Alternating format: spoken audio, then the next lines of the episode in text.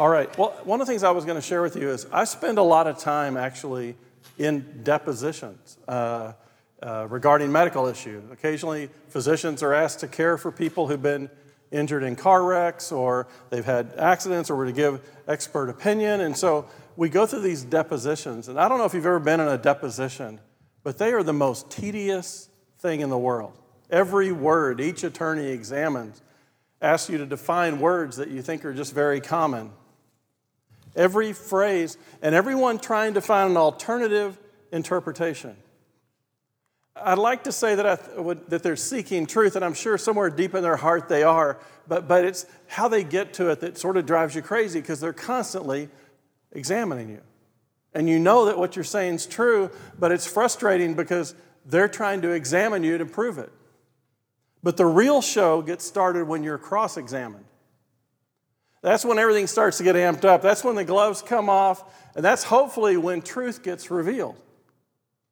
A lot of people get upset with the process of cross examination, they don't like it, wondering why they just can't be believed as speaking truth and why everybody's so skeptical of what they're saying. I, I always saw cross examination as necessary. We live in a world full of skeptics and doubters. It's not too surprising. Truth, truth is relative in our world. We've been forced to all essentially come from the show me state. Whatever anybody says, we're constantly in the, okay, now prove that.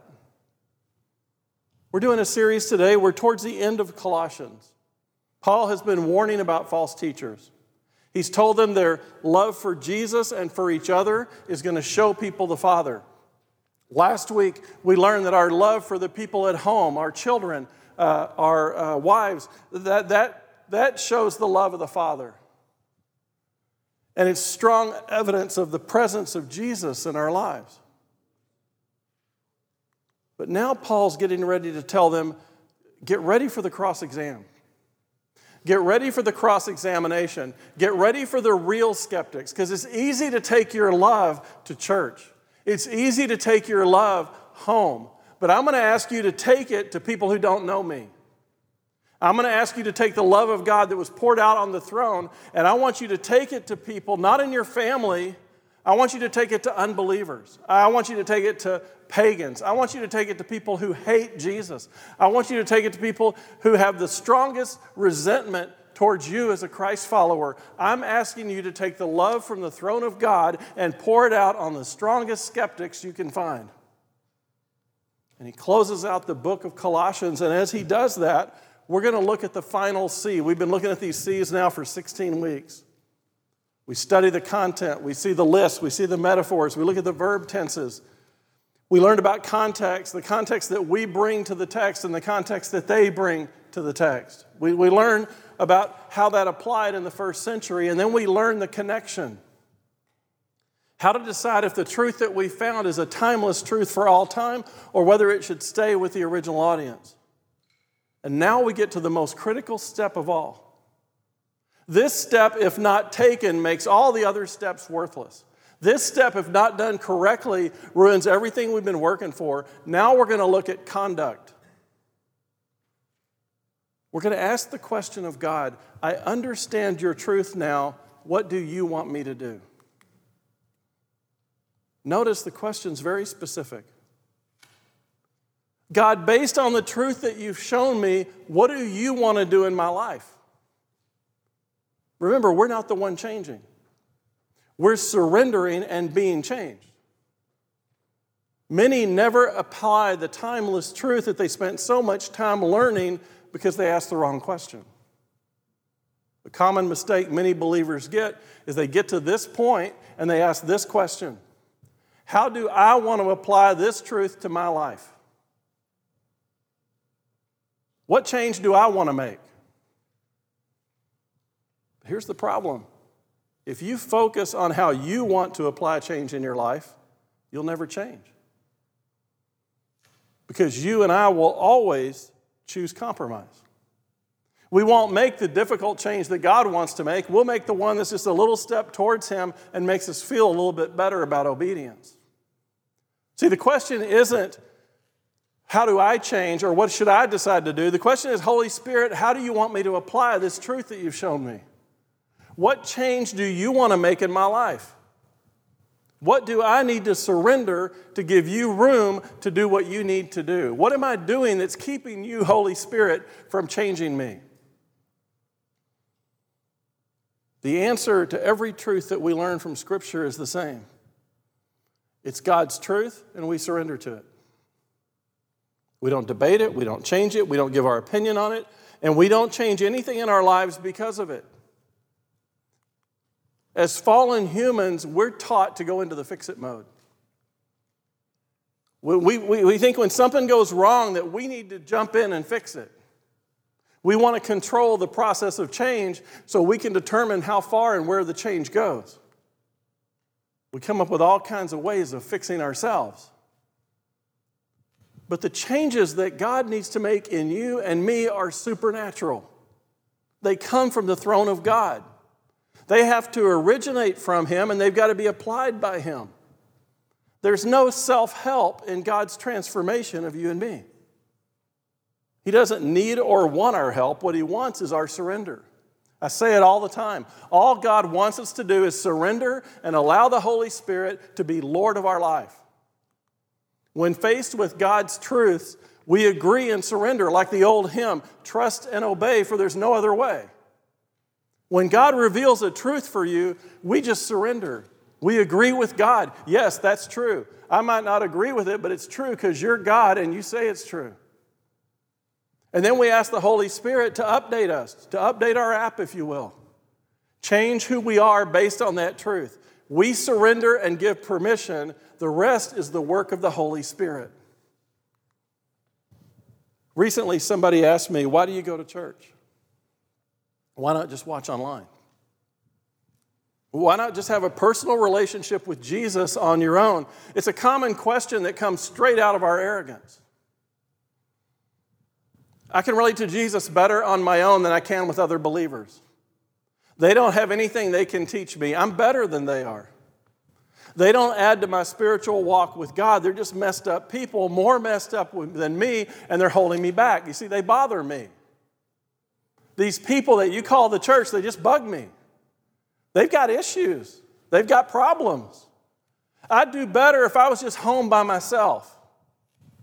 So I spent several weeks thinking about that question Why do I attend church? I know the sermons would be a lot shorter if I would stay home and watch online.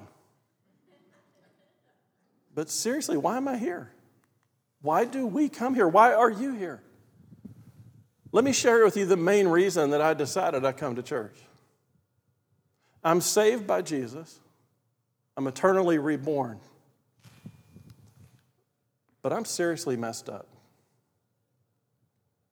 I have a sin nature that I can't control. I still have pride that I can't yet kill. I still have self worship where I try to rise above God at times in my life. Part of my heart is still very wicked. That's the timeless truth of God's word that I can't deny. I'm saved, but I'm seriously flawed as long as I'm on this side of eternity. I attend church because I desperately need to change. I need to change almost everything about my life. It's a timeless truth of God's word that says change has to happen in the context of a loving community of believers. The Holy Spirit and those who are filled with Him, God has placed in my life to help me change. We're a collective group of very messed up people. We all have a sin nature, and it requires other believers and a Holy Spirit moving through us and the love of God for us to change.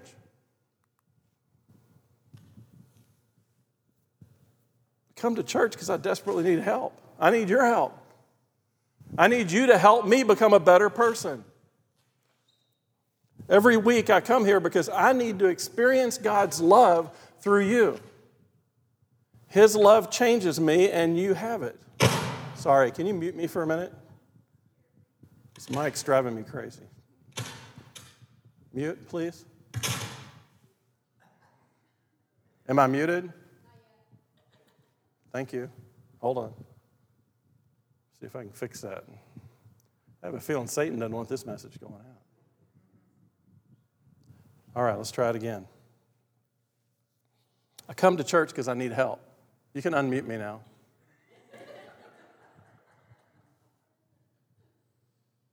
Am I unmuted? There it is. I come to church because I need help. And I need your help. I need you to show the love of God to me so that I can feel safe enough in that relationship and trust Jesus enough to do the difficult changes that He wants me to make. The things that drive us crazy about each other are the exact things that make church so incredible. We need to learn how to be gracious and patient and kind and merciful and encouraging. What better place to learn that than with a bunch of other people who are messed up who love Jesus? It is in the context of the love of a church family that we actually grow. We cannot do it at home by ourselves, it can't happen. If I'm going to become the man that God wants me to be, I need you in my life. And I need you messed up and yet being transformed by God as well. We're all to do the same. We grow together. That's God's word, not mine. I come to church, I study the scriptures so I know and understand God for one purpose I need to be changed. We pan for this timeless truth and we're commit to change. And we have to decide in our heart before we ever look for the truth. We have to have the answer for God. God, I will do anything, anywhere, anytime. You just tell me what it is. There's no decision tree when it comes to God's truth. There's no question of what you're to do with it. You're to surrender and let the Holy Spirit apply it, take you wherever He wants to go, get you to do whatever He wants you to do. That's what it means to make Jesus the Lord of your life. A lot of people have made Jesus the Savior of their life, but they haven't surrendered to His Lordship. We don't read the Bible and then make a decision based on what it says. We make a decision to obey, and then we read the Bible. I finally got so frustrated with the sin in my life, with the struggle of sin, the things I couldn't stop doing, that I finally decided to stop trying, to stop sinning. I admitted to God, myself, and others that I was powerless to change myself. Whatever it was going to take to get me to kill the sin in my life, it wasn't going to come from me. Because if I had the ability to do it, I'd have done it. Because my heart wanted to change, but I couldn't do it. That's when I realized if I'm going to change, if I'm going to become like God, God's going to have to do it. And God says, Yes, finally. You figured it out. You need me to change you. You can't change yourself. That's why you're so messed up. It's a timeless truth of Scripture that set me free. I could stop trying to stop sinning and just surrender, and God will change me to a person who doesn't want to sin. I can't create a new me, I'm not God. I got to a place in my life where I just surrendered. Got on my knees, said, God, I'll do anything, I'll go anywhere, anytime you want. You just please don't leave me. And please, God, don't leave me in charge. I've prayed that prayer every day since. If you're not committed to allowing the Holy Spirit to fully have control, to show you truth, to show you where to apply it, and then show you how to apply it, then don't study the scriptures. If you're not committed to obedience, God's truth won't be revealed to you anyway. A lot of us have never opened God's Word and met Him in the pages because deep down, He and we know that we're not really committed to doing what He wants us to do.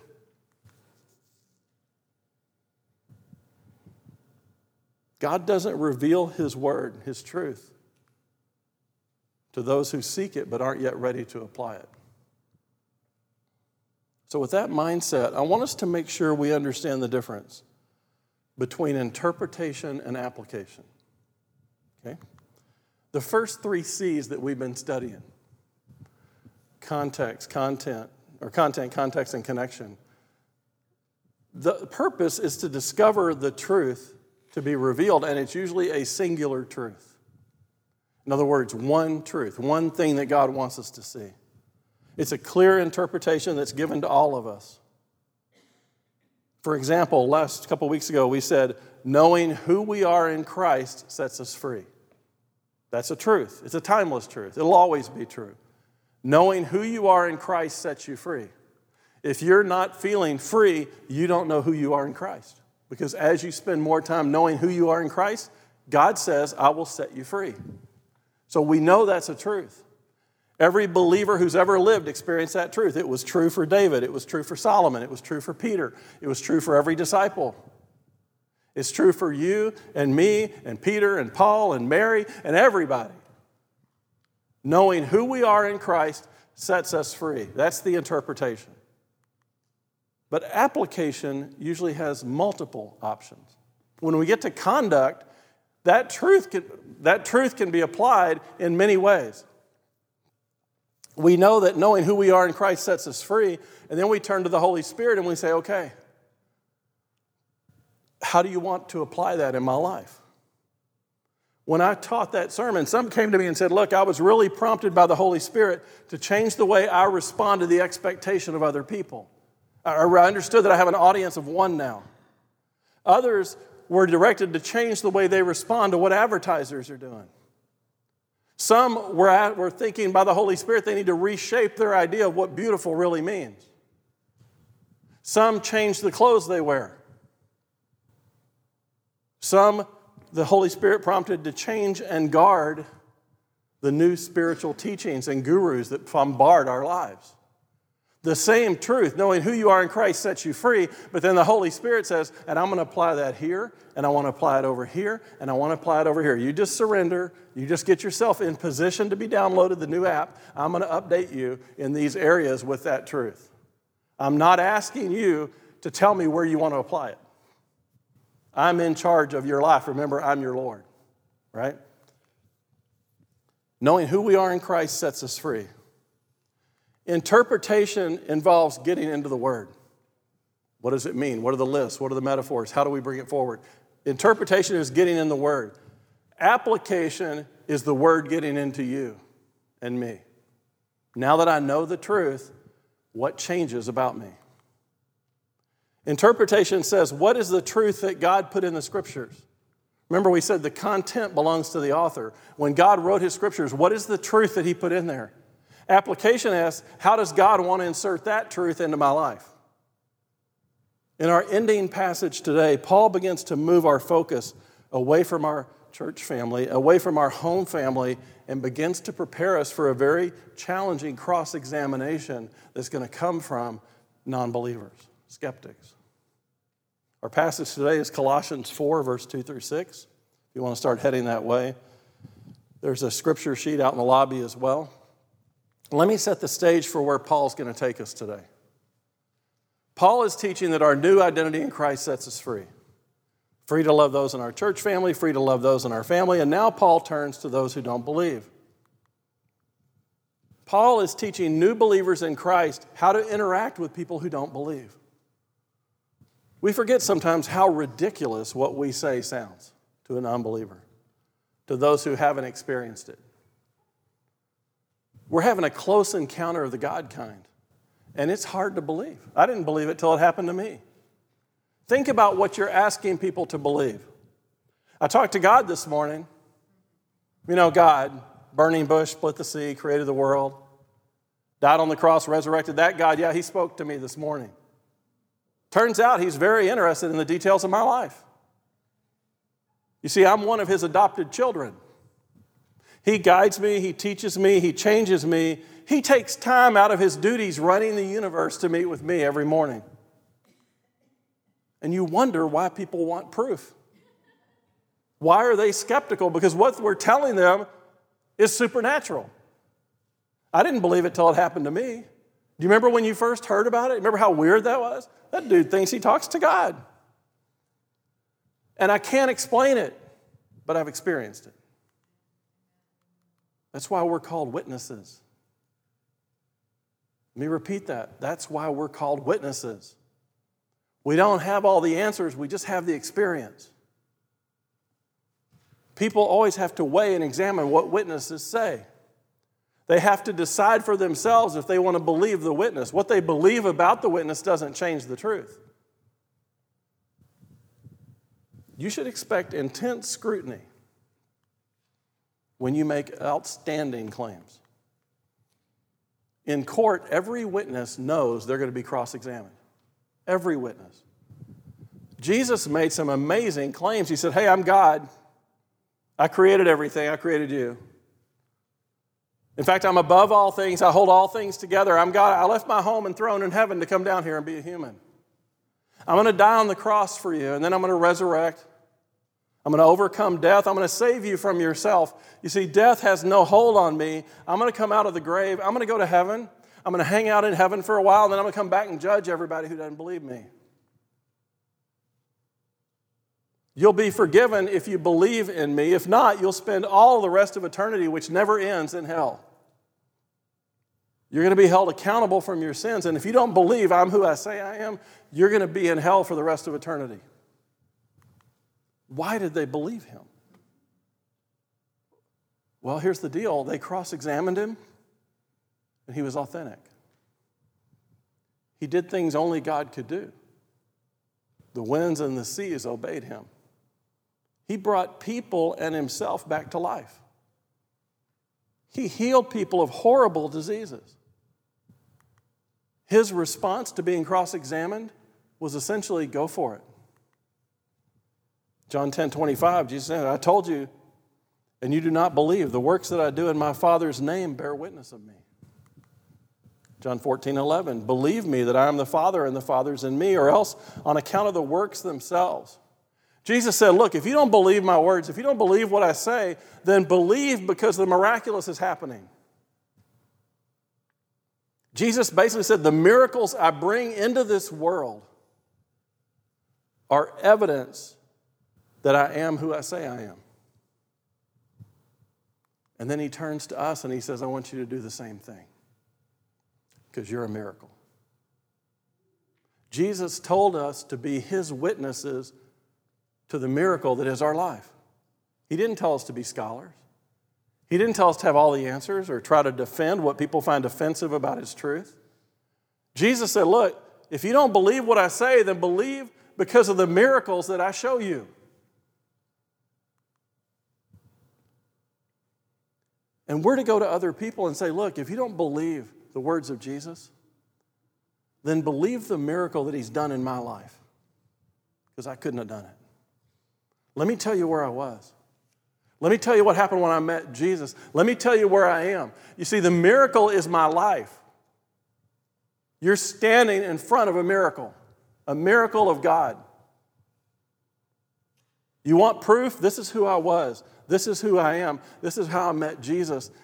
And this is what's happened in my life. It's a miracle. This is our witness. This is our testimony. It's an outlandish claim. Our world is skeptical. They're not going to believe just anything you tell them. So many people try to pretend to be something they're not. We've learned to doubt everybody, we've learned to question everybody. It seems for the most part, no one is really who they say they are. It seems that there's not a product at all that's advertised correctly. Pay for this, it's going to wear out one week before we bring out our new version at Christmas. And it'll be twice as expensive, but it'll be the new one, and you'll want it because the old one won't work anymore because we've put essentially a self destruction in it. Churches have done their fair share of false advertising. Pastors on preaching immorality, and then it turns out they're entwined in it. Churches using God's name to manipulate people to give money. People use their position in church to acquire wealth or worth or worse. I don't blame people for looking at Christ followers with a cautious eye. What I'm surprised about is that we're surprised they're doing it. We take it personally. If I came in and made a crazy claim, you go, you probably should prove that. It's not anything about me, it's the claim's crazy. Often we use lofty words, but we're living seedy lives. People are watching every one of us to see if we're authentic if you really talk to God, if you really talk to Him every morning, you should be very different from the people who don't. It's that simple. If the claims you're making are true, if God of the universe talked to you this morning, if He's changing you and transforming you, you should be dramatically different than people who don't talk to God every morning. You see, they're weighing the evidence in your life. They're watching what you say, they're watching what you do, they're watching the way you talk to other people. They're evaluating your actions to see if they match up to the promises you're making. They're looking for evidence of Jesus in you because that's the very miracle that God put in you. They're looking at you saying, Do you look like your Savior? Do you act like your Savior? Do you love me the way the Savior loved me? But many of us have failed our own cross examination. We've deceived ourselves when it comes to our faith. Many aren't honest with themselves about Jesus. They're faking it, and other people can tell. People love to expose a fake. One of the most damaging things that happens to us during the cross examination of our lives is that we are asked to explain the sins and actions of other people who made claims about Jesus. I'm crushed when pastors are found to be deceptive when their secret lives of sin are exposed in the light. It's crushing because they hurt the body of Christ. Their moral failures, their lies from the pulpit hurt every one of us. They turn seekers away from the very thing they need, and it's so frustrating.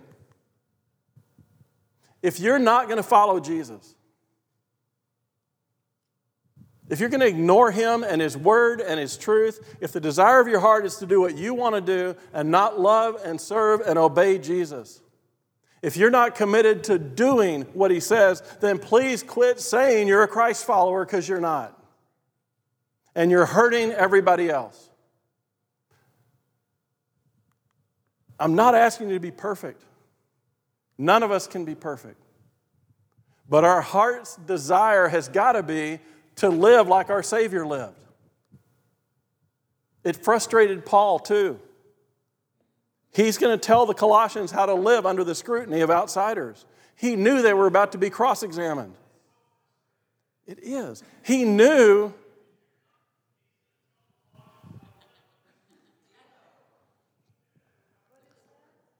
It's the live feed.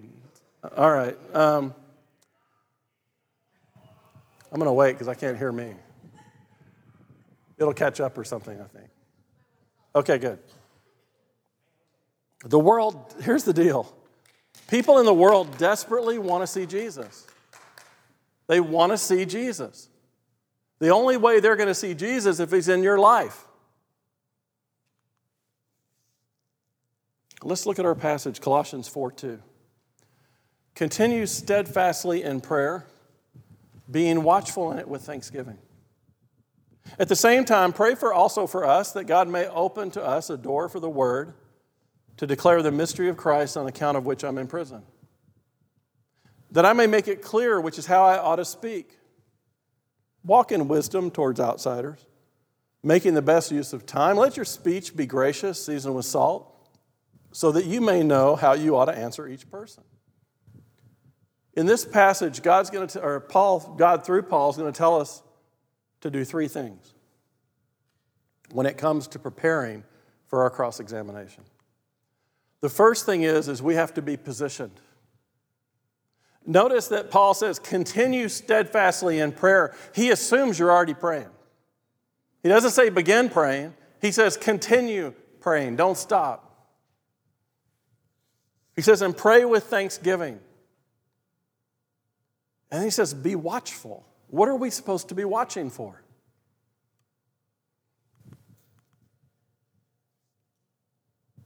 Starts out on our knees, grateful hearts, and watching for the things of God in our life. Steadfast, persisting, consistent, being watchful in prayer, hoping that God's going to open a door that you can step through. You're like preparing yourself in prayer. You're like, God, I'm ready. You send me out to the world. You send a skeptic to me. I'm ready to be cross examined. I can't wait to share with them the love you have for me. Just open the door. Paul's saying we should be like horses waiting for the gate to drop so we can run the race God has given us. There are people in the world that need to see Jesus in me. Turn me loose. We're watchful, we're on alert knowing we're soon going to be called to action, expecting God to move. God is going to arrange people to come into our lives that we can share the gospel with. We're expecting it to happen. We're praying that God will do it. Is that how you pray every day? Are you expecting God to use you to share the gospel with people who don't know? Are you expecting God to look at you and go, You're ready to be cross examined? Are you more concerned about the advancement and the momentum of the gospel message going to the people you know and love than you are about your own issues? He says, Look, you're going to be a witness when you walk in wisdom around other people. We've got to respect others, we've got to walk in wisdom. If we don't reflect Jesus, nobody cares what we say. Have you ever had somebody who's not walking it try to talk it? I'm not saying you have to be perfect, but people are watching your heart. We all have areas where we need to grow and change, and our growth in Christ never stops. I'm not saying we have to be perfect. We're all under construction. But outsiders can look at our lives and see our heart. Now, here's something else Paul says. It's very interesting. He says, they're going to come to you for answers. Be ready when they come to you for answers. Why are they going to come to you? You ever wondered? Why you? Well, because they see something in you. They don't know what it is. They see a love, a joy, a peace, a patience, a kindness, a goodness, and, and they know that it's not something they have. I was drawn to Christ because I saw his peace in somebody, and I'd never felt that kind of peace before. God's going to open a door. You're going to walk in wisdom. They're going to notice the miracle that is your life. You have something that comes straight from the throne of God. So Paul says, look, you got to get positioned, you got to get ready, God's going to use you. Second thing Paul says in this passage, you got to be purposed. At the same time, pray also for us that God may open to us a door for the word to declare the mystery of Christ on account of which I'm in prison, that I may make it clear which is how I ought to speak. We're to be expectant. We're to have our eyes open. We're supposed to be watching for what God is doing in this moment. We're to have a sense of urgency that the gospel message has got to be poured out on people today. We got to be intentional about telling other people about Jesus. God's going to open the door. We're to speak when the door is open. Our lives bring credibility to our words. Being purpose means we're in the moment, we're fully engaged right now, and we're expecting to be involved in supernatural things, moving the gospel forward. But it's hard to stay in the moment, isn't it? So many distractions. For some, it's the ghost of my life past that keeps me from being in the moment today. I'm so guilt ridden about what I've done or what's happened to me. I'm so ashamed of where I've been and what's defined me. I'm so overwhelmed by my feelings of unworthiness and the lies that I've been believing that I can't live in the moment because I can't stop thinking about my past. And rather than being present in what God is doing today, rather than responding to the door that He's opening for me right now, I'm too busy trying to cover up, explain away, hide my guilt and shame about my past. I can't be purposeful for you, God, in this moment because I'm too busy focused on the moments that have already happened. Others are haunted by the ghost of my life yet to come. I'm so fearful of the future that I can't stay in the moment. I can't be focused on what God's doing in this moment, you see, because something might happen down the road. The doctor says something's going to happen in six months. I can't focus on today because I'm too focused on the days to come. My moments are full of worry and anxiety and thoughts about how to control the future. I can't live in the moment. I've got a future to control. And Satan's right there going, Yeah, do whatever you want to do, just don't stay in the moment. Because, see, the only time you can ever work for God is in the moment. Think about that for a minute. The only opportunity you have to ever be a witness for Christ is in the moment. You can't go back and do it in the past. You can't go forward and do it in the future. If you're going to be effective for Christ, it's got to be in the moment, right now, wherever you are, whatever God is doing. So Paul tells everybody you got to be positioned, you got to be purposed, you got to be ready, you got to be in constant contact with God. Can you imagine spending your day just constantly aware of what God's doing around you? Fully engaged in what God's doing right now? Every conversation, every new person, each discussion, every interruption, not missing anything that God is doing in this moment. How do we live in the moment? Well, we pray earnestly. We expect God to do something with our lives today. It's why our hearts are beating. We expect that He wants to do something. We're watchful in our prayers with thanksgiving. We're constantly talking to the Holy Spirit. What's going on right now? Why is this interruption happening today? What do you want me to tell this person? Why did they end up here? I once witnessed to somebody that hit my car. Poor, poor girl, she just backed up and whacked my car. My first question was, God, why did this happen? I get out and she's bawling. I said, Why are you crying? Well, I hit your car. And I said, It's okay. It's no big deal. I can get another car. I got insurance. What's your name? And she kept bawling. And I said, Well, it sounds like something other than this is going on. And we talked about Jesus right outside of Office Max on uh, Bee Ridge and Tuttle. I told her, I said, Don't worry about it. There's a God in heaven, He's got all this. And she said, What, did I run into a pastor or something? That's when I say, No, you ran into a doctor. No, um,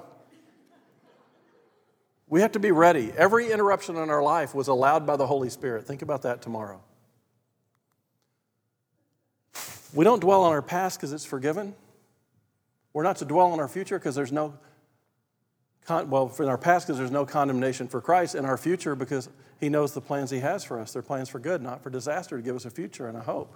We don't have any reason to live anywhere except in the moment. We can't live in the past, it's gone. We can't live in the future, it may never happen. The thing that's incredible about Jesus is he always lived in the moment. The third thing we have to do is we have to be prepared. Walk in wisdom towards outsiders, making the best use of time. Let your speech always be gracious, seasoned with salt, so that you may know how you ought to answer each person. Every one of us who follows Jesus has a story. We have an experience with Jesus to share with other people. Your story may only be three days old, or it may be 50 years old. But Christianity is not about some new morality, it's not a new way to live, it's not about some new philosophy, it's not a religion. Christianity is about a relationship with Jesus, an encounter with God that changes who we are. It's not a new set of rules to follow, it's not some mystery thing that we've discovered. It's not about finding stronger willpower to be a better person. It's not about committing to some new rules. It's about encountering and falling in love with Jesus. Our lives are transformed because we met Jesus. Christ followers have witnessed something they can't stop talking about. That's what drives everybody crazy. And Paul says, look, if you're going to talk it, you're going to get cross examined. You need to walk in wisdom. It means we don't just know the truth, we've actually applied, allowed the Holy Spirit to apply the truth. We're not just full of knowledge about Jesus, our lives reflect Jesus. Our lives have become authentic because He's authentic, and He'll stand up to any cross examination. Walking in wisdom means we don't just talk it, we walk it, not some of the time, all the time. Not just here at church on Sunday, all the time. Our words to others should be gracious. Grace comes from a grateful heart. Grace is found in humility.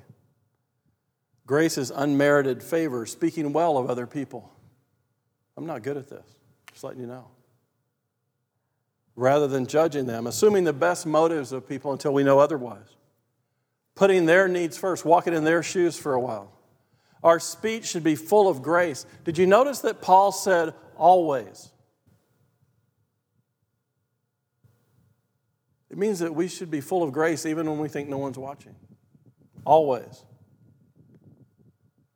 It doesn't mean that you wait until the topic turns to church and Jesus until suddenly you decide to turn on the grace. Have you met those people screaming at their kids, telling you the patience and peace they feel from Jesus? Our speech should always be grace filled to everybody all the time. And he says it should be seasoned with salt.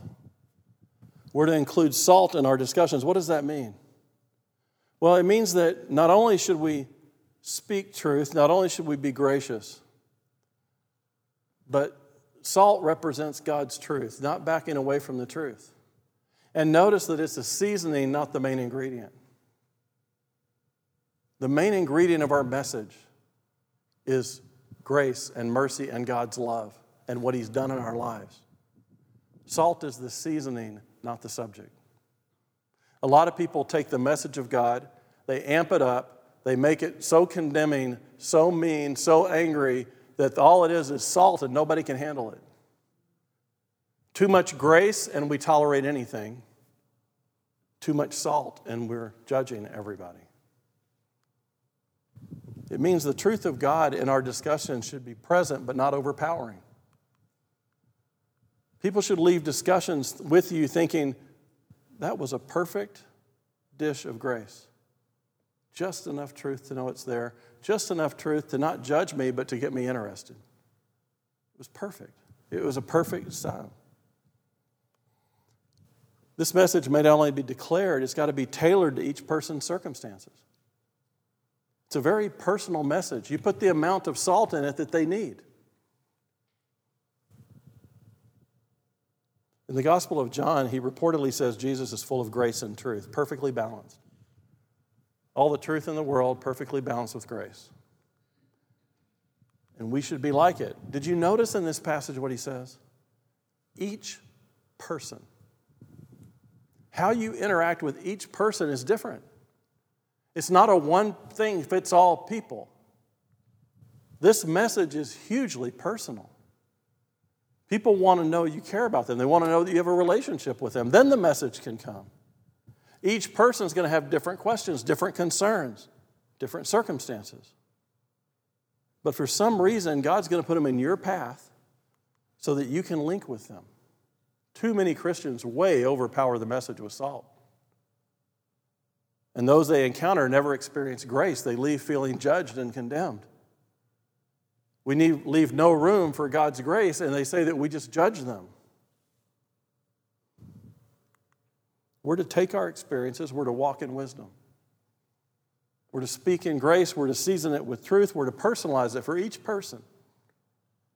We're to declare the mystery of Christ. This is what's happened in my life.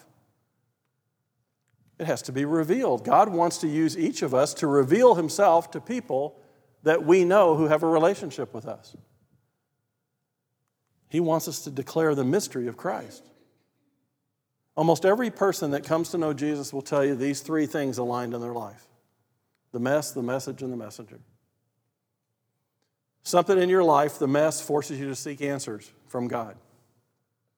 God's message is receptive to you for some reason, and now it suddenly seems true. And then God brings a messenger full of grace and truth, and you're like, I want what they have.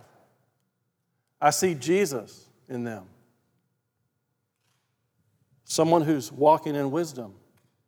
When you claim something extraordinary, people have a right to ask you questions. They have a right to doubt you. They have a right to cross examine you. You're making some crazy claims. Almost everyone who surrendered to Jesus did because they met somebody who was authentic, someone who stood up to cross examination, someone who didn't get defensive and said, Yeah, but wait till you meet Jesus. Well, how is it? Possible? Just wait till you meet Jesus. I can't explain everything. I don't know where dinosaurs came from. I don't know how. All I know is that God is in my life, and I talked to him this morning. He'll tell me the rest of that when I need to know it. We've experienced the unbelievable, supernatural experience with a living God.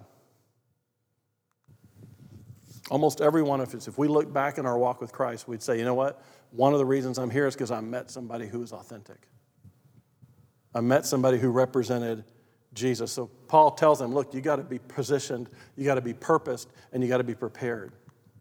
So I want to give us some homework as we plan to leave today. The first thing I want you to do is I want you to get your testimony ready. Okay? 1 Peter 3:15, but in your hearts honor Christ the Lord as holy, always being prepared to make a defense to anyone who asks you for a reason for the hope that's in you, yet do it with gentleness and respect. I want you to make sure you can tell your story in a very short time. This is who I was, this is where I met Jesus, and this is what He's done in my life. I was a materialistic, anxious, worried about everything, thought I was in control of everything. I stayed up nights with anxiety and worry. I was almost non functional. And then I saw a peace in somebody. I didn't understand where that peace came from, but I knew I had to have it. I'd never seen anybody go through what they were going through with such peace. So I asked them, and they told me about Jesus. I didn't believe it. It was crazy. So I, I went to church and I began to ask Jesus, I need your peace. If you're real, I need that peace. And amazingly, he met me there. I can't explain it. I don't have all the answers. But here's what I'll tell you I don't worry about a thing anymore. I have a peace that doesn't come from me. I have problems, I have issues, but let me tell you, I found a peace that came straight from God. And every day I meet Him, and every day He floods me with His peace. You see, this is who I was, this is what happened, and this is who I am now. This is my story. This is my song, praising my Savior all the day long. This is what He has done through me. Go ahead, examine me. I don't have the answers. I just have the truth of what's happened in my life. You're going to get cross examined, and you need to be ready. Once you have your story ready, I want you to share it with somebody in your church family. It should be less than three to five minutes. You should be able just to go through it relatively quickly. You're not asking to explain the gospel. You're, what you're doing is you're explaining the authenticity of the gospel in your life. We're going to start sharing our testimonies as part of our worship service. Uh, we're going to have people start getting up and telling you in three to five minutes this is who I was, this is what Jesus did, this is what I've learned. Second, pick one day this week, just one day, pick whatever day you want, and live in the moment. Try your hardest to live in the moment. When your mind wants to go to the past, let it go. When it wants to go to the future, let it go. Just spend your whole day saying, God, what's happening right now? What's going on around me? What do you want me to do in this moment? Where can I show people you? Will you open a door, God? Because I'm prepared. I've got my story if I need it. I've got you in my life. I'm walking in wisdom. God, would you just give me a chance to live in the moment today? Ask Jesus to be your tour guide. You ever notice when you're on a tour, they stop, oh, look over there. You see that? That's where so and so, or that's so and so. You say, Holy Spirit, be my tour guide today. You see that person over there? They're hurting. Will you go talk to them? It'll be okay. They're hurting. I need you to go. I brought you here so you could go talk to them.